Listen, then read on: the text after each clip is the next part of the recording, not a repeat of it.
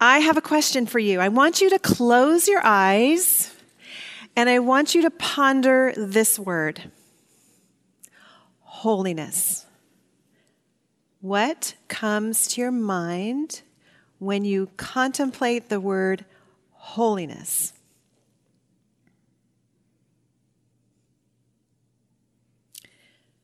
Most people tend to think of the word holiness as something to do with those kind of dark monastery walls with organs playing and long ritual chanting and, and prayers. And there's sort of this very austere feeling when most people think of the word holiness. Interestingly enough, there was a survey recently where people were asked to say, What image comes to your mind when you hear the word holiness? And let me tell you what people think of thinness, hallowed eyed gauntness beards, sandals, long robes, stone cells, no sex. No, no jokes. Hair shirts. That's really weird. Frequent cold baths, fasting, hours of prayer, wild rocky deserts, getting up at 4 a.m., clean fingernails, stained glass, and self humiliation.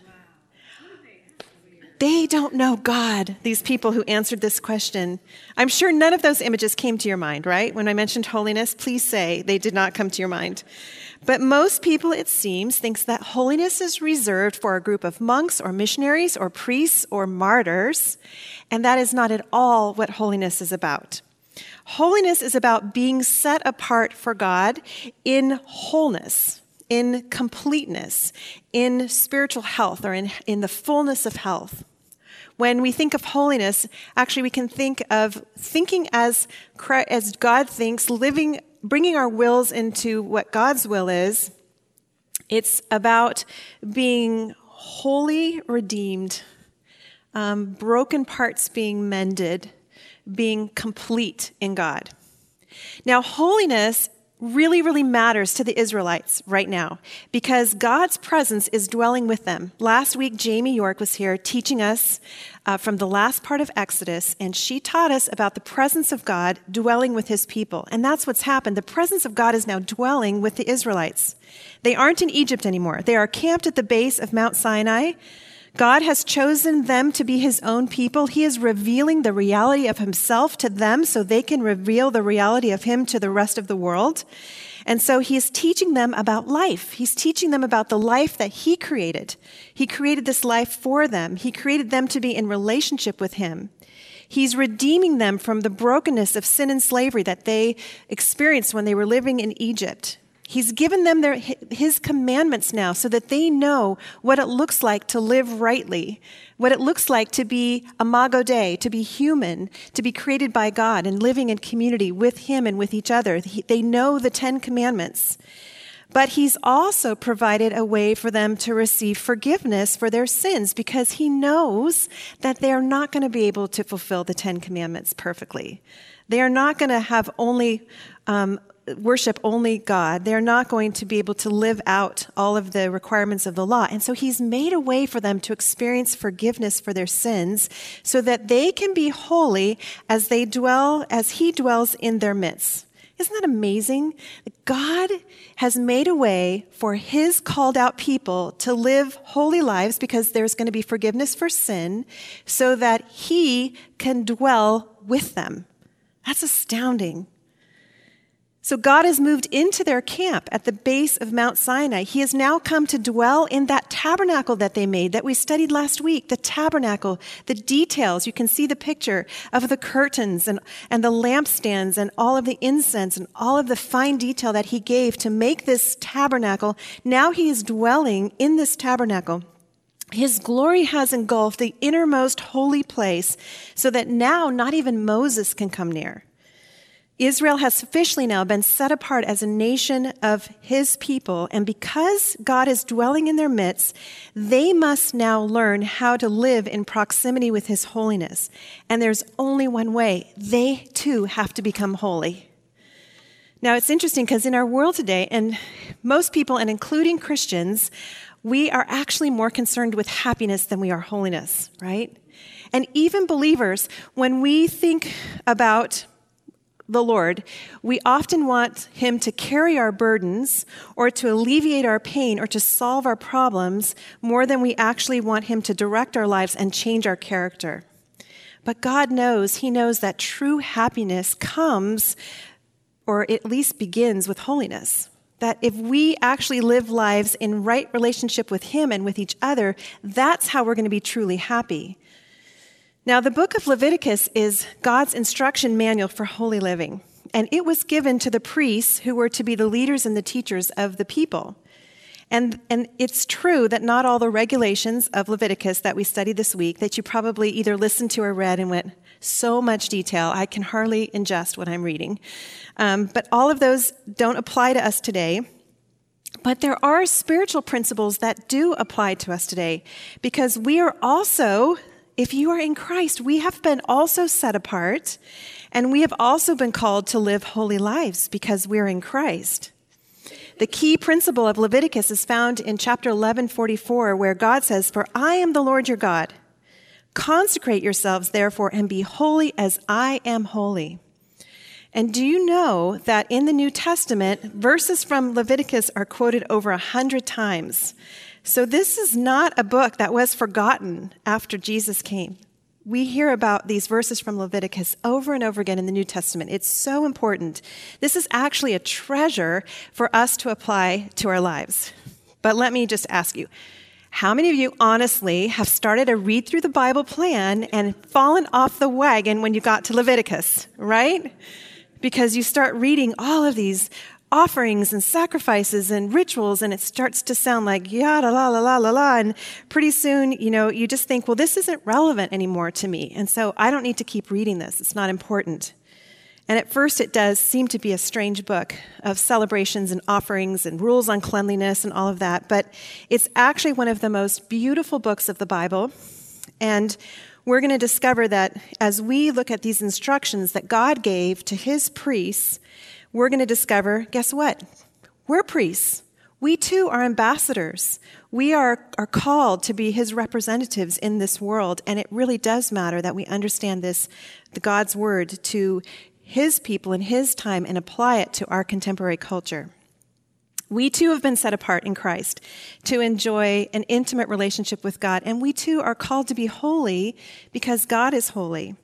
Just as God came to dwell within, among the Israelites, God has come to dwell within believers today through his indwelling Holy Spirit.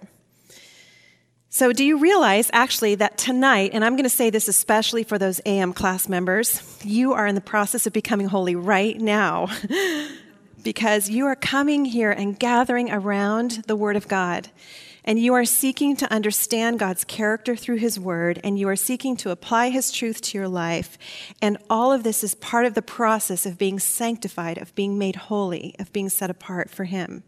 Sanctification is the process by which we grow in our faith by yielding ourselves to the Holy Spirit, and that happens as we we enjoy certain practices in our faith. So, Bible study is one of those things where we come and we study God's Word and we allow time for His Spirit to speak into our hearts. We want to understand more about who He is. We want to respond to Him and His Word in obedience in our lives. It happens as we engage with in prayer, as we actually talk to him about our lives, as we actually ask things of him and worship him.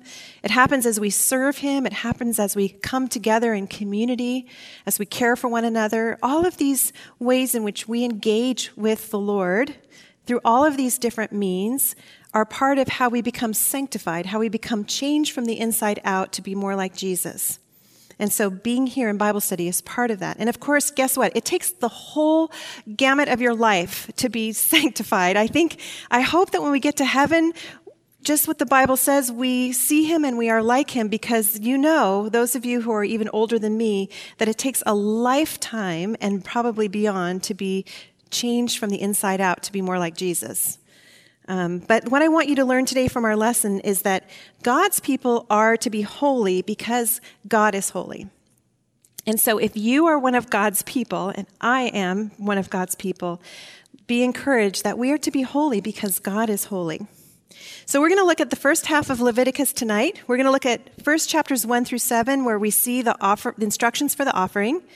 Then we're going to look at 8 and 10 which are preparations for the priesthood. Then we're going to look at 11 through 15 which are instructions for maintaining purity. So let's dive in. First, looking at instructions for the offerings.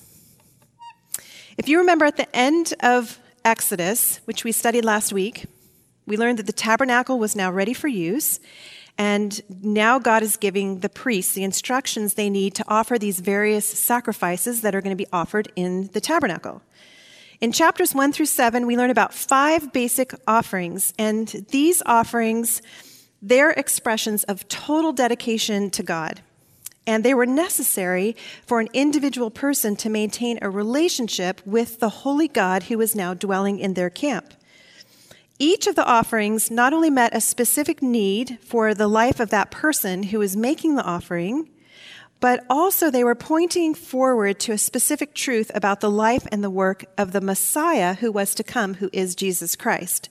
So God, Jesus would be God's perfect once and for all sacrifice. So that's why, as we look at these sacrifices, we're going to be looking at them, and then we're going to be looking at how they point forward to Jesus and how they're fulfilled in Him. So in chapter number one, we have the burnt offering. This sacrifice expressed complete devotion to God, it was complete dedication. Um, the sacrifice had to be a male um, animal a, a, without blemish. It could be a bull, a sheep, or a goat, unless the person was really poor. And then it could be a pigeon or a turtle dove. And that would be, that would be sufficient. In this sacrifice, the offerer had to lay uh, his hands on the head of the animal and confess his sins, and the sins would symbolically transfer from the person to the animal.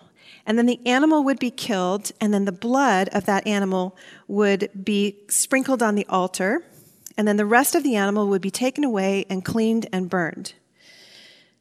This burnt offering is one of three sacrifices where scripture tells us that um, it was a pleasing aroma to God in these sacrifices, which to us seems really gory and seems really gross. But are we meant to think that God actually is pleased by the smell of burning flesh? That's not what we're really understanding here. What we're understanding, because God is spirit, God doesn't have a physical body, He doesn't actually have a nose.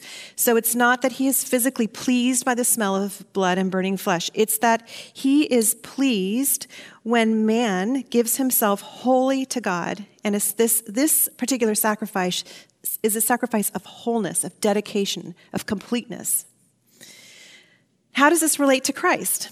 Well, Jesus Christ was a sacrifice without sin or blemish. He gave himself wholly in dedication to his Father.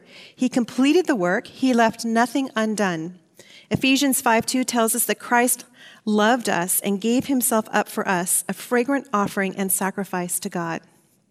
In the New Testament, there's a parallel in Romans chapter 12, verses 1 and 2, which actually challenges us as believers to also be living sacrifices to God. This is what Paul tells us. He says, I appeal to you, therefore, brothers and sisters, by the mercy of God, to present your bodies as a living sacrifice, holy and acceptable to God, which is your spiritual worship. Do not be conformed to this world, but be transformed by the renewal of your mind, that by testing you may discern what is the will of God, what is good and acceptable and perfect. So we are to become living sacrifices through our obedience and our surrender to God in every part of our being. In chapter 2, we have the grain offering, so the grain offering could be presented in five different forms a mixture of flour and grains and, and heads of new grain. In essence, it was an offering of bread. What's so interesting is there's no blood involved in this sacrifice. We like this one, right? Um, because this was a sacrifice that symbolized life and not death. And so the offerer was actually dedicating their everyday life to God with this sacrifice, and they were acknowledging that God was the one who, who could be depended on to provide all of, of the necessities of everyday life. The grain offering always included three things oil, frankincense, and salt. And part of the bread was put on the altar and it was burned as a sacrifice to the Lord. And then the rest of the bread was given to the priests to actually feed the priests. Now, this relates to Christ because Jesus in John 6 48 said, I am the bread of life. And in John 6:51 he said, "I am the living bread that came down from heaven. If anyone eats of this bread, he will live forever. And the bread that I will give for the life of the world is my flesh." So, the grain offering reminds us that the gospel is not just about the death of Jesus Christ. It's about the life of Christ, and it's about the resurrected life of Christ, that Christ died for you in order that he may live in you. So, the grain offering is about life and the celebration of life, and the gospel is all about life, and Jesus was all about life. In chapter 3, we see the fellowship or the peace offering. It could be called either one. This was a voluntary offering, so the animal could be either male or female. This was the only offering that was then given in dedication to God and then given back to the worshiper to enjoy part of it in a feast or a festival or a party, gathering family and friends together. So, in this offering, um, after a portion of the meat, uh, after the priest completed the sacrifice, the rest of the meat went back to the family to have a party, but the fat of the meat went to the Lord. And this was very particular because the fat always signifies the richness of the meat. You know that the fattier the meat, the more delicious and tasty it is, the more rich the meat is. So the fat would be given to the Lord, and that signified that all of the richness of life, um, comes from the Lord and belongs to the Lord. But the rest of the meat could be enjoyed in fellowship. And so, as people would then take this meat back to their families and have a big party, it was a big celebration signifying that, that they were now at peace with God. So, this fellowship and peace was between the worshiper and God, and also between the worshiper and the rest of the community. Um, so there was peace with God and peace with others. And the purpose of this offering was to acknowledge that God had forgiven their sins. And as a result, that's why people could be at peace with God and peace with each other because their sins had been forgiven. Now, this relates to Christ, specifically as we enjoy fellowship with God through the sacrificial death of Jesus on the cross. Because of his death, we have peace with God. And so we enjoy community with Him, fellowship with Him. Um, and because we are at peace with God, we actually have the ability to live at peace with other people. In Romans 5:1 it says, "Therefore since we have been justified by faith, we have peace with God through our Lord Jesus Christ." One of the ways we remember this today is with communion or with the Lord's Supper. Different churches call it different things, but in this case, we're coming together, remembering the cross. We are acknowledging that we're at peace with God, that we've, accept, we've been forgiven of our sins, and we do it in community with each other. So there's a sense of fellowship and coming together. So that's one of the ways in which we do something similar to remember the same truth. Chapters 4 and 5 talk about the sin offering. Now, the sin offering, this is so interesting. We were talking about this in our leaders' meeting. It's kind of astounding, but the sin offering was offered for unintentional sins. Did you know that these are sins that are committed out of ignorance or accident, but they're not for sins that are committed uh, from willful defiance or rebellion? There actually wasn't a sacrifice for willful defiance and rebellion.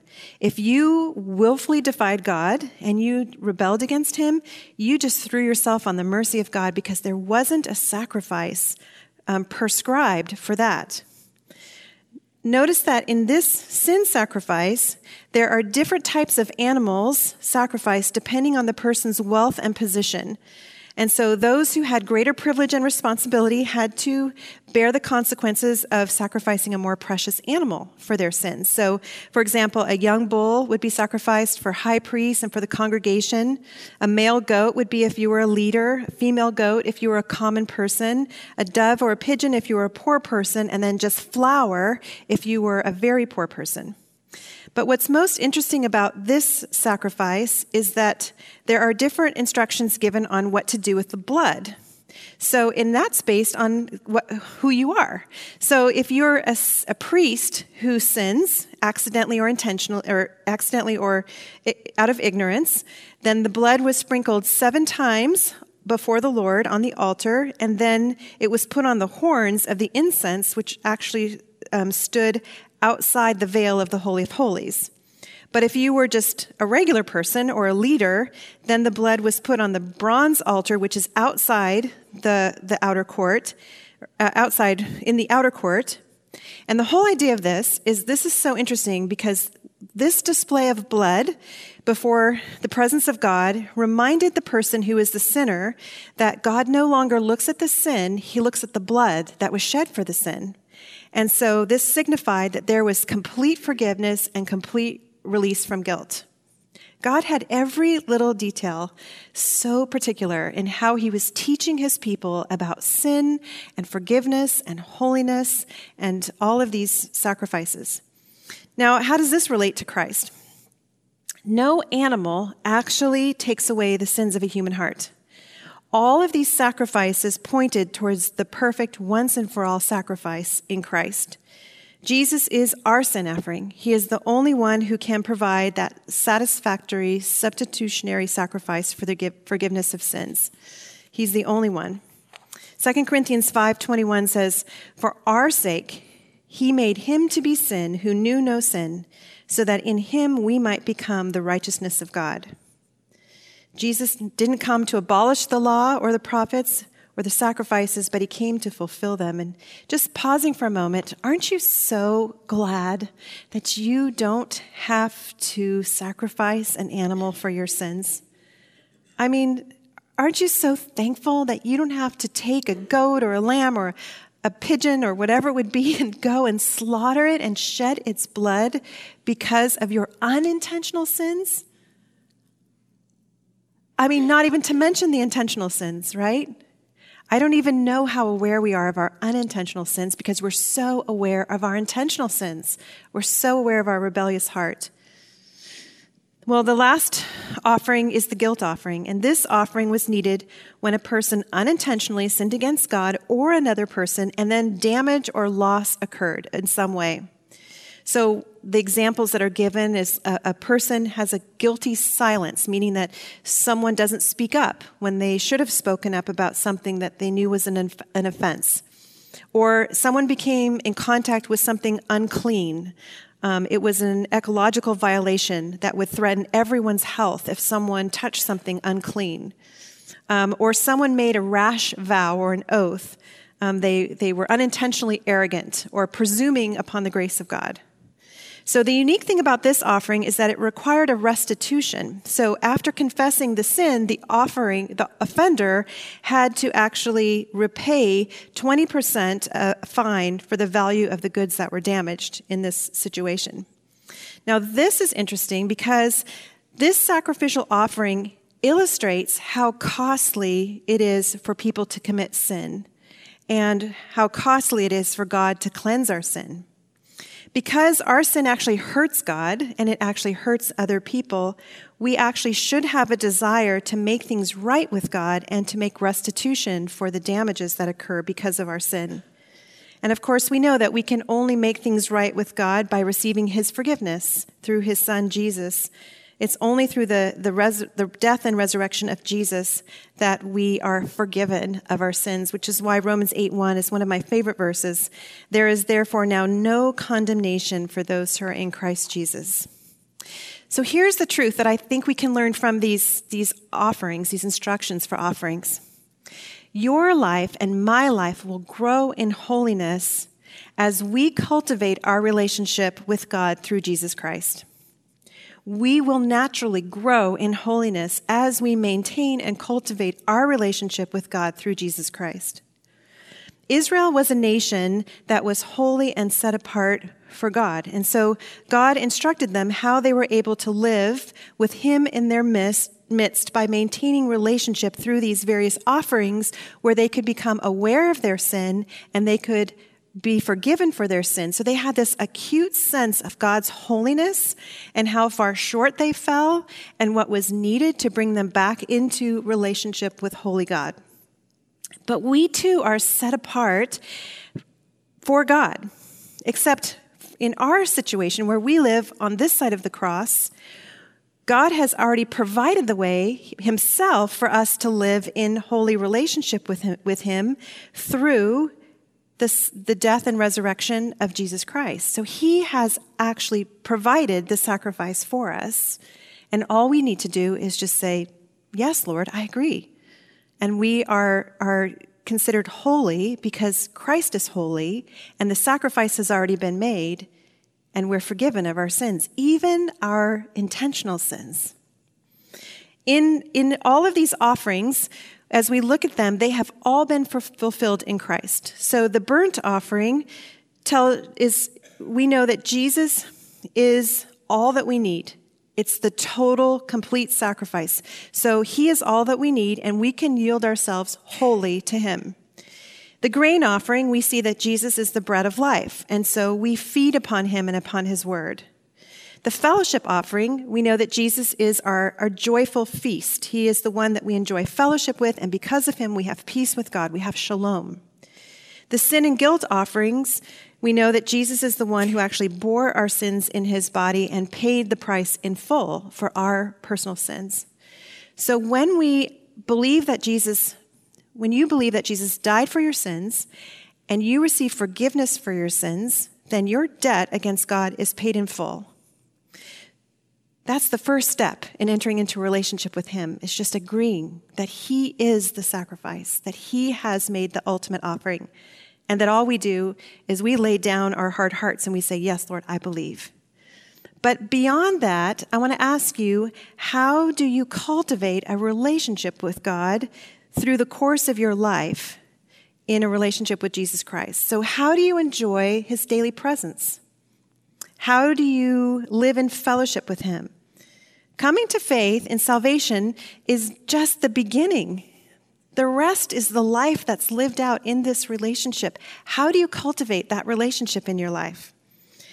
Think about how do you cultivate your human relationships? Think about that. So you're in a relationship with your husband or a boyfriend or a child or a roommate or whatever it would be. Think about that relationship. How do you spend time together? How do you share interests? How do you study the other person's personality and character? How do you express affection? It's the same way in our relationship with God. Um, think about how do you spend time with Him in prayer, talking to Him, communing with Him? How do you care about the things that He cares about, which you only know as you study His Word?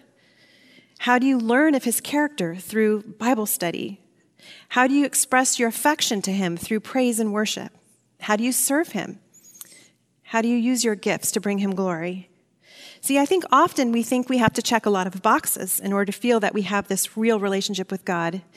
And, but I just want to challenge us to think that this relationship isn't a relationship full of checked boxes. It's not a like go to church and have a quiet time and this type of relate. It's a living relationship where you actually enjoy Him. You enjoy walking through life with Him. He is God and you are His daughters.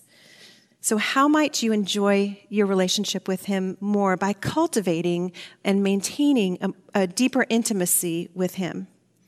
What would it look like for you to become more whole, holy, but whole in your relationship with God?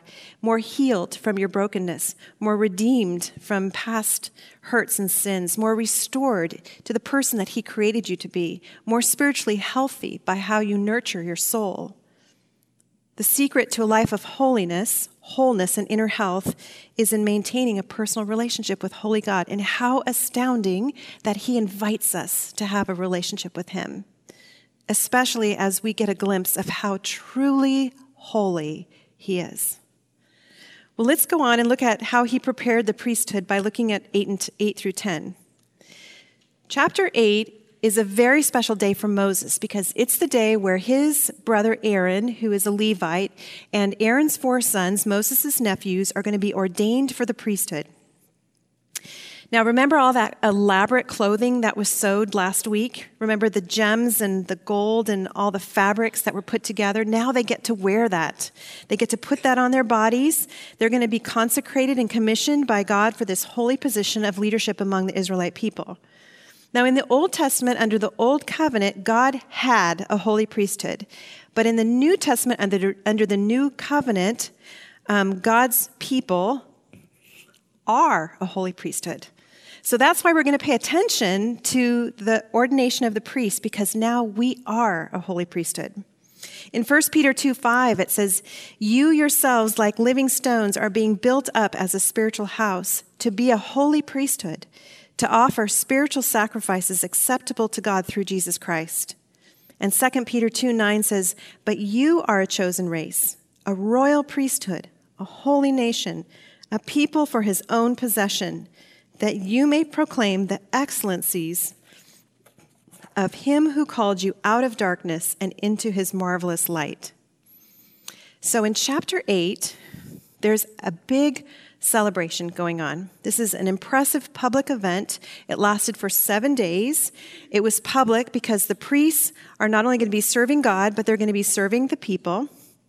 And I want to stop here and give you a warning because what we are going to see here is that it is a serious thing to be set apart for God for ministry and it must be done under God's authority, and it has to be witnessed by God's people. In Israel's day, being a priest of God was not a casual matter because everything that they were doing was foreshadowing the Messiah who was to come, who would be the ultimate priest. So they had to do everything exactly as God was prescribing because they were, everything they were doing was pointing ahead. So when the Messiah came, the people would recognize, oh, of course, that's him because they could see the pattern that was set back in this day.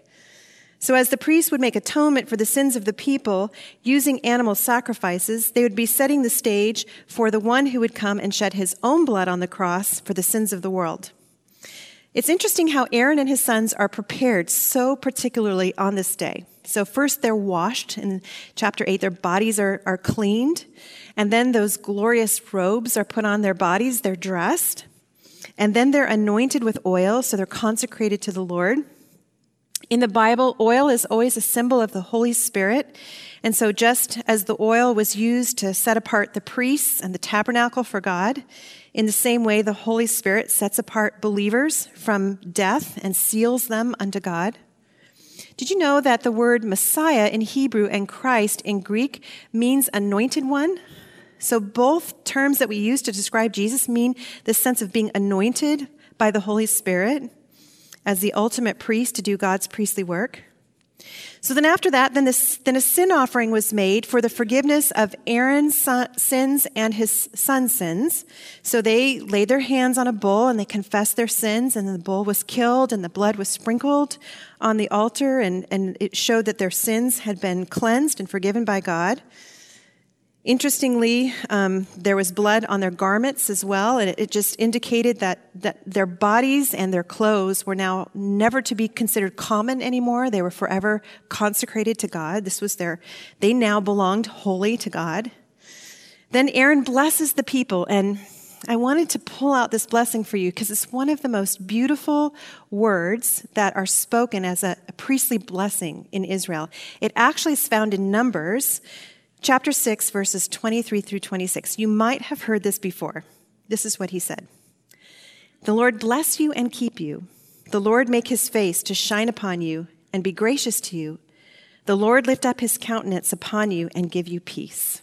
Have you heard that before? Can you imagine a more beautiful image than the image of God turning his face to you, inclining his ear to your voice, smiling down upon your life? Looking into your heart. And do you know that the Bible tells us that the Lord is actively looking throughout the earth for those whose hearts are turned towards him? It's one of my other favorite verses in 2 Chronicles 16:9. For the eyes of the Lord run to and fro throughout the whole earth to give strong support to those whose heart is blameless toward him. It's a beautiful part of this passage. Well, then the next thing that happens is then God's glory consumes the offerings. It says, And the glory of the Lord appeared to all the people. And the fire came down from before the Lord and consumed the burnt offering and the pieces of fat on the altar. And when the people saw it, they shouted and fell on their faces. Can you imagine what that was like? This fire to come down from heaven and to be so moved by this scene that you fall on your face. It seems the last time the glory had come down was when Moses had um, finished building the tabernacle. And now it's coming down again as the priests are being dedicated. And this fire coming down tells the people three things. First, it tells them that, that God has accepted their offering. So this has been satisfying to the Lord and the sins are forgiven. It tells them also that the priests are accepted for their work. Um, so they're they're gonna they're right where they need to be. And the third is it tells him that God's presence is with them, that He is with them. And it's interesting that the people are not only joyful, worshiping Him, but they're they're also falling on their faces. I can imagine it at that moment, the same glory that they saw in the worship of the fire also made them tremble with the fact that that same fire could consume them in wrath if they were to be unholy before God. What a powerful, powerful moment. See, God, what God has done is He has made them aware of sin by giving them the law, and He has taught them about the sacrifices. In the sacrifices, He's taught them that the wages of sin is death.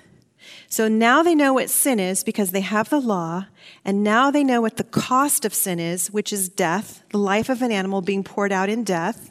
And so through the offerings, he's teaching them these really important truths. All right, powerful, powerful moment. So, what happens next is utterly shocking. Chapter 10 of Leviticus. How could Aaron's sons have seen all of this and then defied God by making an unauthorized sacrifice? How did that happen? As we move into chapter 10, we see that Aaron's two sons, they fail to give God the prop, proper reverence, and as a result, they lose their lives. And here's the next warning I want to give you, and that is that it's a very serious thing to be consecrated to God, and God will not be mocked by our carelessness, rebellion, or disobedience. So, this was a day which should have ended in glorious celebration, and instead it ends with a funeral. Two of Aaron's sons are killed. What went wrong? Let me tell you what went wrong. First of all, they were the wrong people to be handling the incense and presenting it to the Lord. This was a task that was supposed to be done only by their father, the high priest, according to Exodus 30. They had the wrong instruments in their hands. So they were using censers, fire censers that were their own censers, where the only censer that was um, acceptable to bring the fire into the tabernacle was the censer that belonged to the high priest, their father, because it had been anointed. They also acted at the wrong time. It was only one day a year, on the annual day of atonement, that the high priest was permitted to take the incense into the Holy of Holies. And even then, he had to go through a whole ritual, which we saw in Leviticus 16. They acted under the wrong authority. They didn't consult Moses or their father. They didn't even seek to look at the word of God or know what God's instructions were. Instead, they just acted under their own authority. They thought, we're priests. Great. Grab the fire. Let's go to the temple. They just became, they were too big for their own britches. Let's put it that way. They used the wrong fire, it says in chapter 10, verse 1. He calls it unauthorized fire. So the, the high priest was commanded to burn incense on coals taken from the brazen altar, but Nadab and Abihu supplied their own fire, which God rejected. They acted out of the wrong motive, so they didn't seek to glorify God alone. The motive of their hearts was not about honoring God.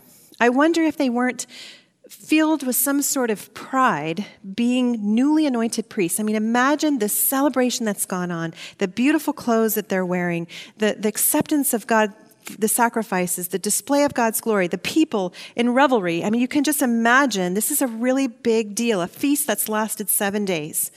Could it have been that in that moment they were feeling prideful about their new position as priests among the people? They're the first ones.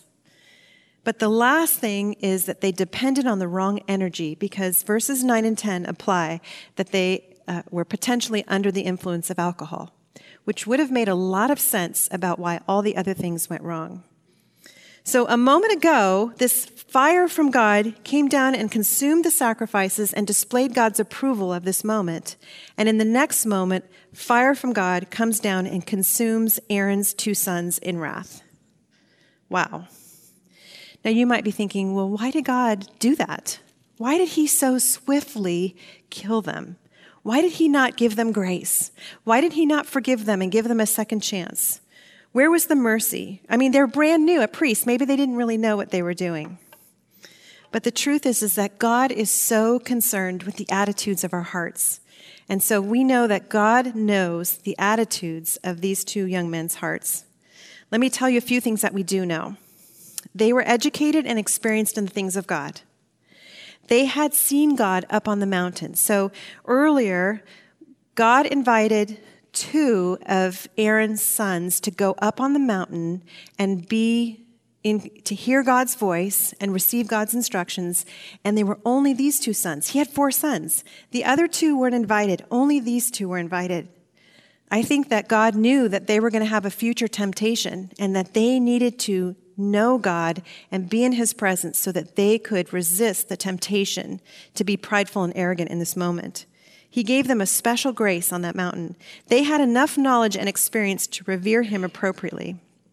It is such a serious thing to be a servant of God, and God will not be mocked. The priesthood of Israel, God was setting a model that would be followed for generations and generations to come. Today, we're 3,500 years past this moment, and we are drawing strength in our faith by looking back at what God did with his people Israel. I mean, it is so important. What happened then is so important to the faith of all future believers because if you're like me, the more that you study what happened in the Old Testament, the more your faith soars with how absolutely perfect every detail of God's plan was in bringing Jesus the Messiah to fulfill all these laws and sacrifices. It mattered that they obeyed him. God's leaders were not to be hypocrites. They were to lead the people with holy surrender and personal integrity. So the truth is, is that it is a serious thing to be a servant of God. It's a serious thing to be a servant of God. Our service to Him needs to be empowered by His Spirit and it needs to be controlled by His Word. And we must serve God in His way with reverence and godly fear. And thank goodness there's forgiveness and there's mercy for when we make mistakes. But God sees our heart, and He will not bless indifference or pride or defiance towards Him. So let me ask you this is a sobering chapter. How serious are you about your service to God? In whatever way in which you're serving. Could be many different ways in ministry, out of ministry, in your workplace, in your family. Anything that you are doing for the glory of God, how serious do you take that? How careful are you to watch over the hypocrisy of your life? When you say that you're a believer in Christ and then you act completely differently, what, how do you feel about that before the holiness of God? Are you consciously choosing to serve God with holy surrender and personal integrity? Are you depending on His Holy Spirit for empowerment and leaning on His word for wisdom and direction? What could God be doing through your worship and service to Him today that may have a ripple effect on many people's lives, and yet you may never know what that ripple effect is? Are you okay with the fact that you may never know? And are you willing to serve Him nonetheless? The privileges of ministry bring with them serious responsibilities. And Luke 12 48 says, Everyone to whom much was given, of him much will be required and from him to wit and from him to whom they entrusted much, they will demand the more. It's a sobering chapter with principles for us to apply right now in our lives today. This last section is really fast, so I'm going to, but I want to touch on it because it's instructions for maintaining purity. You've heard the saying, cleanliness is next to godliness. I have that running in my head every time I look at my messy house. I think this is ungodly. But for the Jews, cleanliness and godliness were so intertwined, they were on, almost synonymous. Um, so, in this next section, God is, is instructing his people about how to maintain personal purity. And this is vital to, the, to them now because he's living in their midst. And so they have to uphold cleanliness in order to achieve godliness. Chapter 11 is about eating clean and unclean foods. So God is the one who decided what's clean and unclean. We don't know always why he decided to make that distinction. Um, but we do understand now, many years down the road, that there were certain things that were just health restrictions for them. We understand now that there are things that have diseases and such that would have been harmful for them. So he has great wisdom in giving them those instructions. These dietary restrictions um, also served to separate them from the neighboring nations, so they were becoming more and more distinct people. They didn't eat certain foods. We know now that we think of the Jewish people as a people who eat kosher, they don't eat certain foods. The verse that is the key verse for Leviticus comes out of this chapter, Leviticus 11:44, "Be holy because I am holy." Now we know that um, today we don't have a list of clean and unclean foods. On the other side of the cross, Jesus made it clear that all foods are considered clean spiritually to eat. But the principle still exists that um, we are to be separate from things that defile us. So even though all things are not considered unclean in the way they were in that day, there are still things that we can do and see and ingest and eat and drink that bring defilement into our bodies. So the question we want to ask ourselves is Is there something that we do, that we eat, that we drink, that defiles our bodies? 1 Corinthians 6:20 says, "You were bought at a price, so glorify God in your body."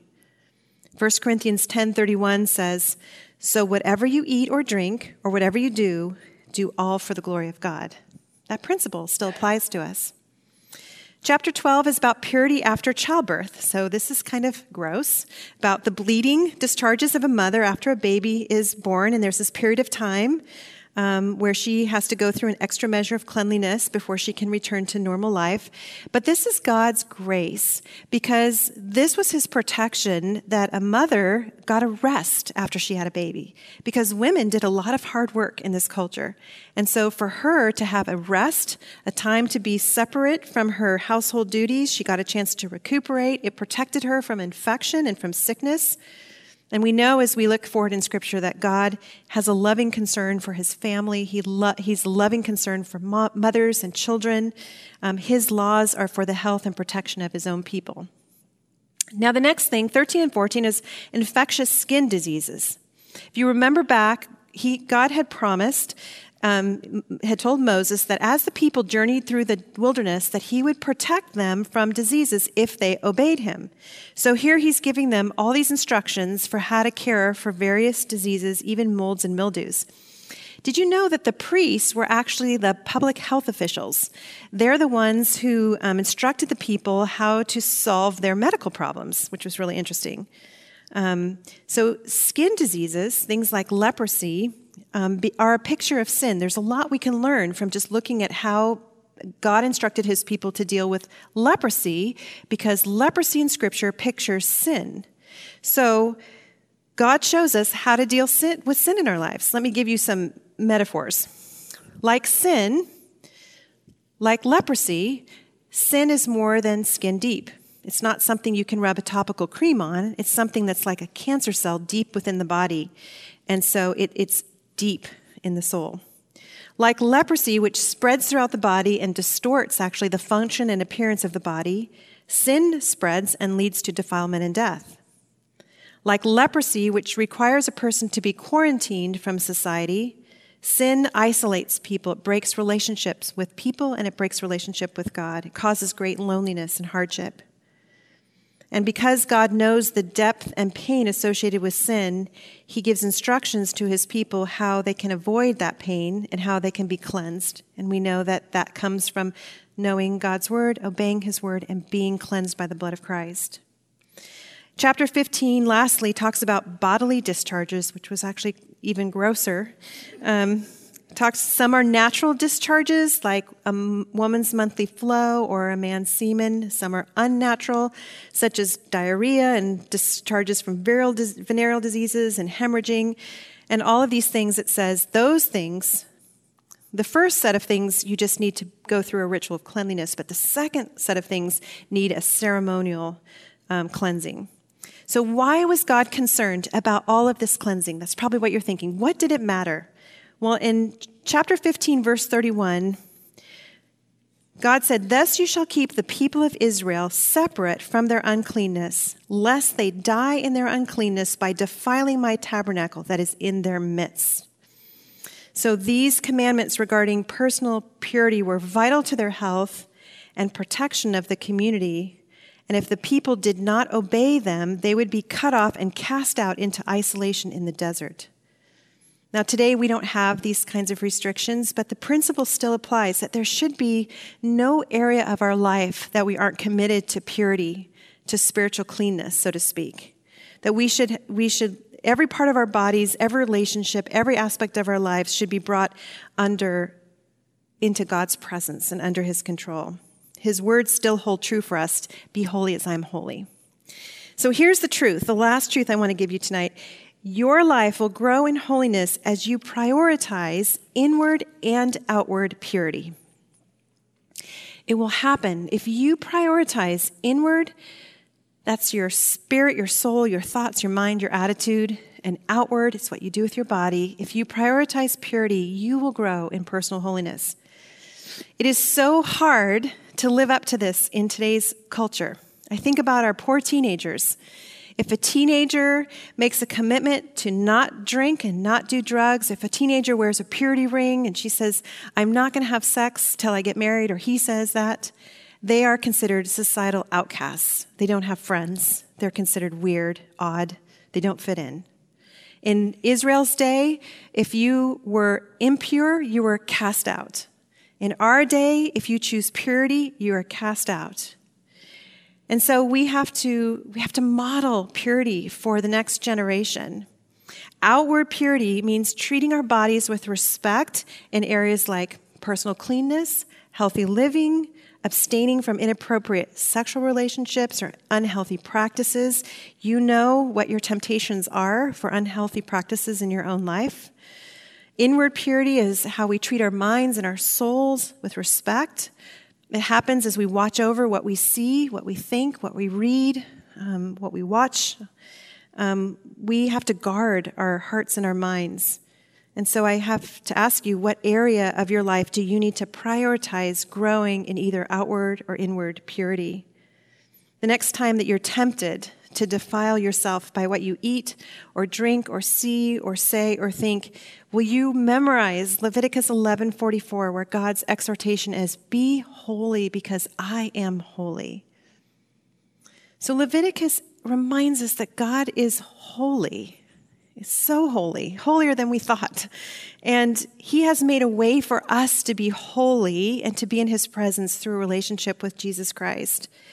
So we are already positionally set apart. So in Christ, you are holy. You are clothed in the righteousness of Christ. You can't change your position before Him. It's finished. What you can change is your devotion before Him. It's your daily living practices. It's how you live out your life. It's what you model to others. It's, it's, it's the, the personal devotional holiness that delights God when you set yourself apart, and you say, you know, because I'm relational, because I'm positionally already in relationship with you, I now want every aspect of my life to glorify you, and I want to be a light in the darkness, and I want to, I want to be a voice for the gospel, and I want to live out devotionally what is already true of me positionally. And so let me ask you, how is God working in your heart to call you into greater personal holiness? Let's pray about that. Father, we are so touched by these chapters in Leviticus because we are seeing you as we rarely see you, which is in beautiful holiness, where you are so lifted on high. You are so powerful and so sovereign and so perfect in your plans and purposes. You are so just in judging sin, and you see our hearts and you call us to live in righteousness, not just to be righteous, but to live in righteousness. And so, Lord, we're so thankful that you have reminded us of who you are. And yet, oh, Lord, we're so thankful that we come boldly into your presence through relationship with Jesus Christ, that we are forgiven, that we have grace, that you are patient and kind and slow to anger and steadfast in love, that you welcome us into your presence as daughters of the King, that you call us beloved and we're so thankful that we enjoy this relationship with you through Jesus. But thank you that you t- have taught us what it really means to be in Christ by looking back. And I pray, Lord, that for each of us tonight, that you would just tap on our hearts and spotlight an area in our lives where we can make some correction to live out a more holy, pure, clean, and God honoring life to bring you more glory and for our greater good. Thank you, Lord. It's in your name we pray. Amen.